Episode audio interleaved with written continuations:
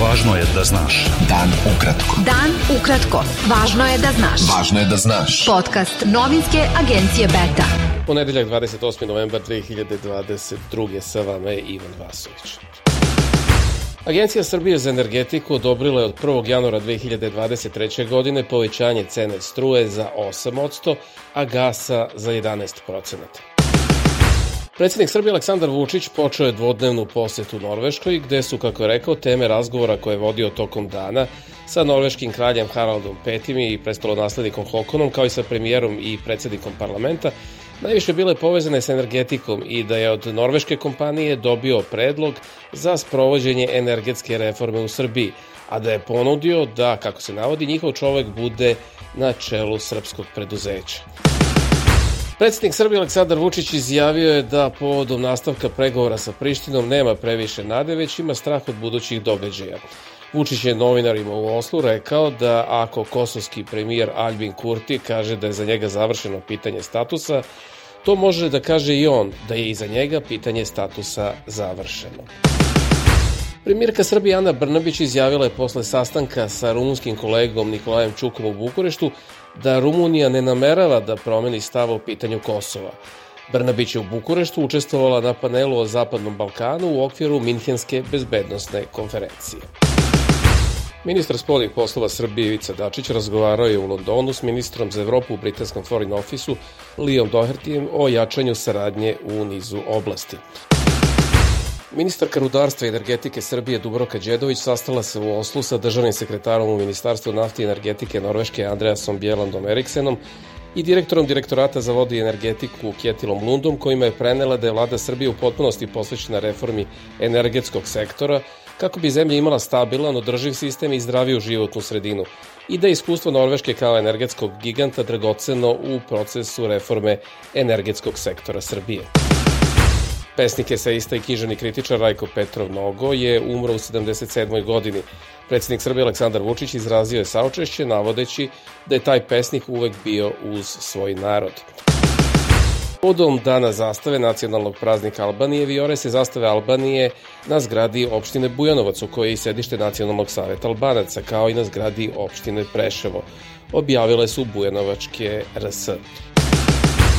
Stranka Slobode i pravde saopštila je da je šokantan stav pokreta dveri koji je zabrinut za genetsku strukturu budućih naraštaja, zbog odluke države da dozvoli uvoz reproduktivnog materijala za vantelesnu oplodnju.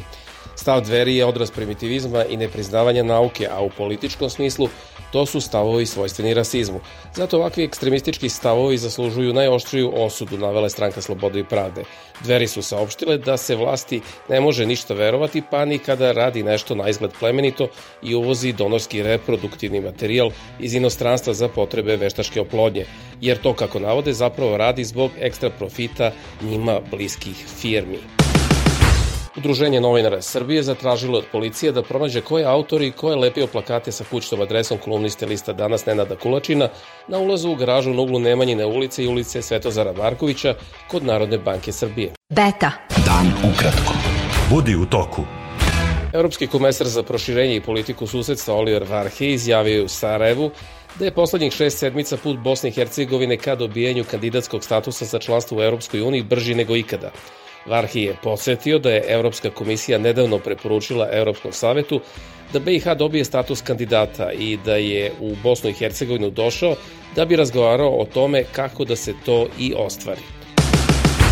Skupština Crne Gore je odložila glasanje o izboru sudija Ustavnog suda, čiji je rad blokiran od septembra ove godine.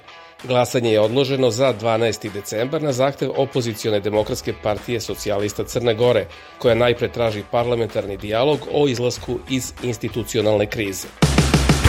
Policija je razbila super kartel droge koji je kontrolisao oko trećine trgovine kokainom u Evropi i uhapsila 49 osumnjičenih u više zemalja, saopštio je Evropol. Zaplanjeno je 30 tona kokaina uz hapšenje u Francuskoj, Španiji, Belgiji i Holandiji. Turski ministar spoljnih poslova Mevlut Čavušoglu najavio da će se utorak sastati sa švedskim i finskim kolegom u Bukureštu kako bi razgovarali o njihovom zahtevu za članstvo u NATO, prenose turski mediji. Futbolska reprezentacija Srbije odigrala je sa Kamerunom nerešeno 3-3 u utakmici drugog kola grupe G svetskog prvenstva u Kataru, odigranoj na stadionu Al Janub. Bio je to pregled vesti za ponedeljak 28. novembar. Sa vama je bio Ivan Vasović. Pratite nas i sutra. Pratite nas na portalu beta.rs. I društvenim mrežama. Važno je da znaš. Dan ukratko. Podcast novinske agencije Beta.